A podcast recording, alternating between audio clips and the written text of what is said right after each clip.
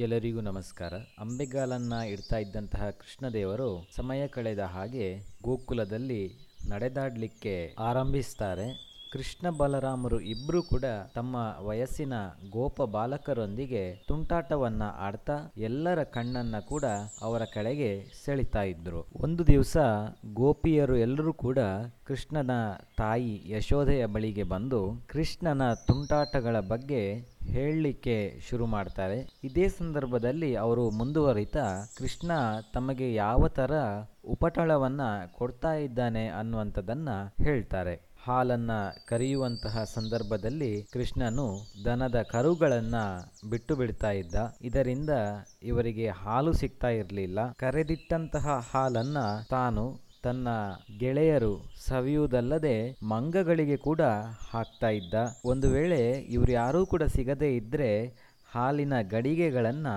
ಒಡೆದು ಹಾಕ್ತಾ ಇದ್ದ.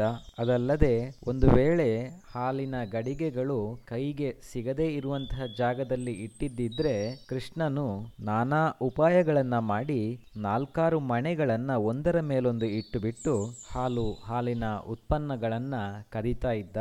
ಒಂದು ವೇಳೆ ಯಾವುದೇ ಮನೆಗಳು ಯಾವುದೂ ಸಿಗದೇ ಇದ್ರೆ ಕೋಲಿನಿಂದ ಮಡಿಕೆಯನ್ನ ತೂತು ಮಾಡ್ತಾ ಇದ್ದ. ಏನೇ ಆದರೂ ಕೂಡ ಕೃಷ್ಣನಿಗೆ ಪಾತ್ರೆ ಕಾಣಿಸ್ಲೇಬಾರದು ಅಂತ ಹೇಳಿ ನಾವು ಅಡಗಿಸಿ ಇಟ್ರೆ ಹೇಗಾದರೂ ಮಾಡಿ ತನ್ನ ಬುದ್ಧಿಯನ್ನ ಉಪಯೋಗಿಸಿ ಹಾಲಿನ ಗಡಿಗೆಗಳನ್ನು ಕಂಡುಹಿಡಿತಾ ಇದ್ದ. ನಾವೇನಾದರೂ ಮಧ್ಯದಲ್ಲಿ ಇವರಿಗೆ ಬುದ್ಧಿವಾದಗಳನ್ನು ಹೇಳಿದರೆ ನಮಗೇನೆ ಈತ ಅಧಿಕಾರದಿಂದ ಮಾತಾಡ್ತಾ ಇದ್ದ. ಹೀಗೆ ಮನೆ ಮನೆಯಲ್ಲೂ ಕೂಡ ಒಂದಲ್ಲ ಒಂದು ಥರದ ತುಂಟತನವನ್ನ ಮಾಡ್ತಾ ಇರುವಂತಹ ಕೃಷ್ಣ ಯಾವುದೇ ಭಯವೇ ಇಲ್ಲದೆ ಬಹಳ ಮುಗ್ಧನ ಹಾಗೆ ಇಲ್ಲಿ ನಿಂತಿದ್ದಾನೆ. ಇವನು ಸಾಮಾನ್ಯದವನಂತೂ ಅಲ್ವೇ ಅಲ್ಲ ಅಂತ ಗೋಪಿಯರು ಯಶೋದೆಯಲ್ಲಿ ಕೃಷ್ಣನ ತುಂಟಾಟದ ಬಗ್ಗೆ ಹೇಳ್ತಾರೆ. ಅಂದರೆ ಒಂದರ್ಥದಲ್ಲಿ ದೂರನ್ನ ಹೇಳ್ತಾರೆ. ಇದಕ್ಕೆ ಯಶೋದೆಯು ಬಹಳ ಮುಗ್ಧವಾಗಿ ನಿಂತಹ ಕೃಷ್ಣನ ಮುಖವನ್ನು ನೋಡಿ ನಕ್ಕು ಬಿಡ್ತಾಳೆ. ಒಂದು ದಿವಸ ಏನಾಗ್ತದೆ ಅಂತ ಹೇಳಿದರೆ ಬಲರಾಮ ಮೊದಲಾದ ಗೋಪ ಬಾಲಕರು ಕೃಷ್ಣನೊಂದಿಗೆ ಆಡ್ತಾ ಇರ್ತಾರೆ. ಈ ಸಂದರ್ಭದಲ್ಲಿ ಕೃಷ್ಣನು ಆಟದ ಮಧ್ಯೆ ಮಣ್ಣನ್ನ ತಿಂತಾನೆ. ಇದನ್ನ ನೋಡಿದಂತಹ ಗೋಪ ಬಾಲಕರಿಗೆ ಆಶ್ಚರ್ಯವಾಗ್ತದೆ. ಒಡನೆಯೇ ಅವರು ಬಂದು ಯಶೋದೆಯಲ್ಲಿ ಕೃಷ್ಣ ಮಣ್ಣು ತಿಂದಿರುವ ಬಗ್ಗೆ ದೂರನ್ನ ಹೇಳ್ತಾರೆ. ಯಶೋದೆಗೆ ವಿಷಯ ಗೊತ್ತಾದ ಕೂಡ್ಲೇನೆ ಯಶೋದೆ ಓಡಿ ಬರ್ತಾಳೆ. ಕೃಷ್ಣನ ಬಳಿಗೆ ಆಕೆ ಬಂದಿದ್ದಾಗ ಕೃಷ್ಣನು ನೆಲವನ್ನ ನೋಡ್ತಾ ಬಹಳ ಹೆದರಿದವನ ಹಾಗೆ ನಟಿಸ್ತಾ ಇದ್ದ.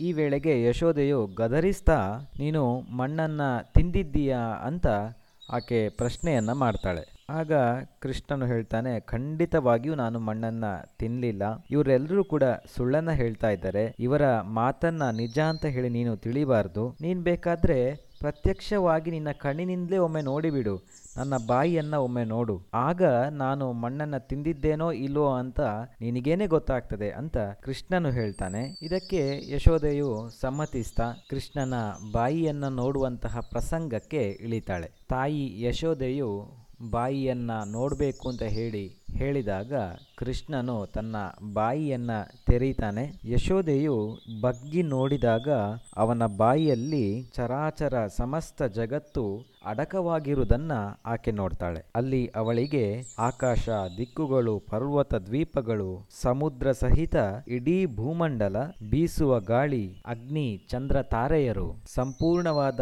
ಜ್ಯೋತಿರ್ಮಂಡಲ, ಜಲ, ತೇಜಸ್ಸು, ಪವನ, ವಿಯತ್ ವಿಯತ್ ಅಂತ ಹೇಳಿದರೆ ಪ್ರಾಣಿಗಳು ಓಡಾಡುವಂತಹ ಆಕಾಶ.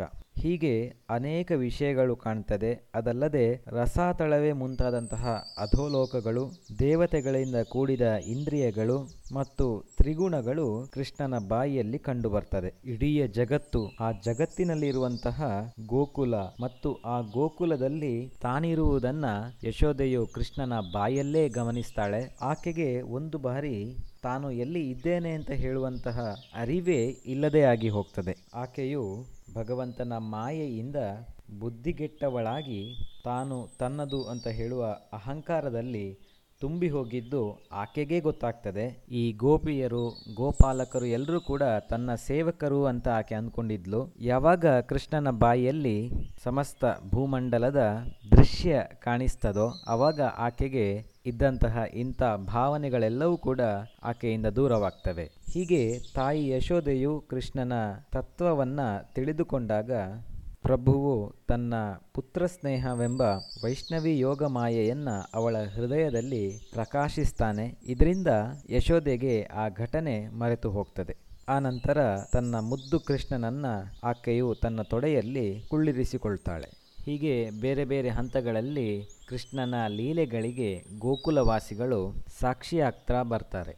ಇದಿಷ್ಟು ತಾಯಿ ಯಶೋದೆಯು ಕೃಷ್ಣನ ಬಾಯಲ್ಲಿ ಇಡೀ ಬ್ರಹ್ಮಾಂಡವನ್ನು ನೋಡಿದ ಕಥೆ. ಧನ್ಯವಾದಗಳು.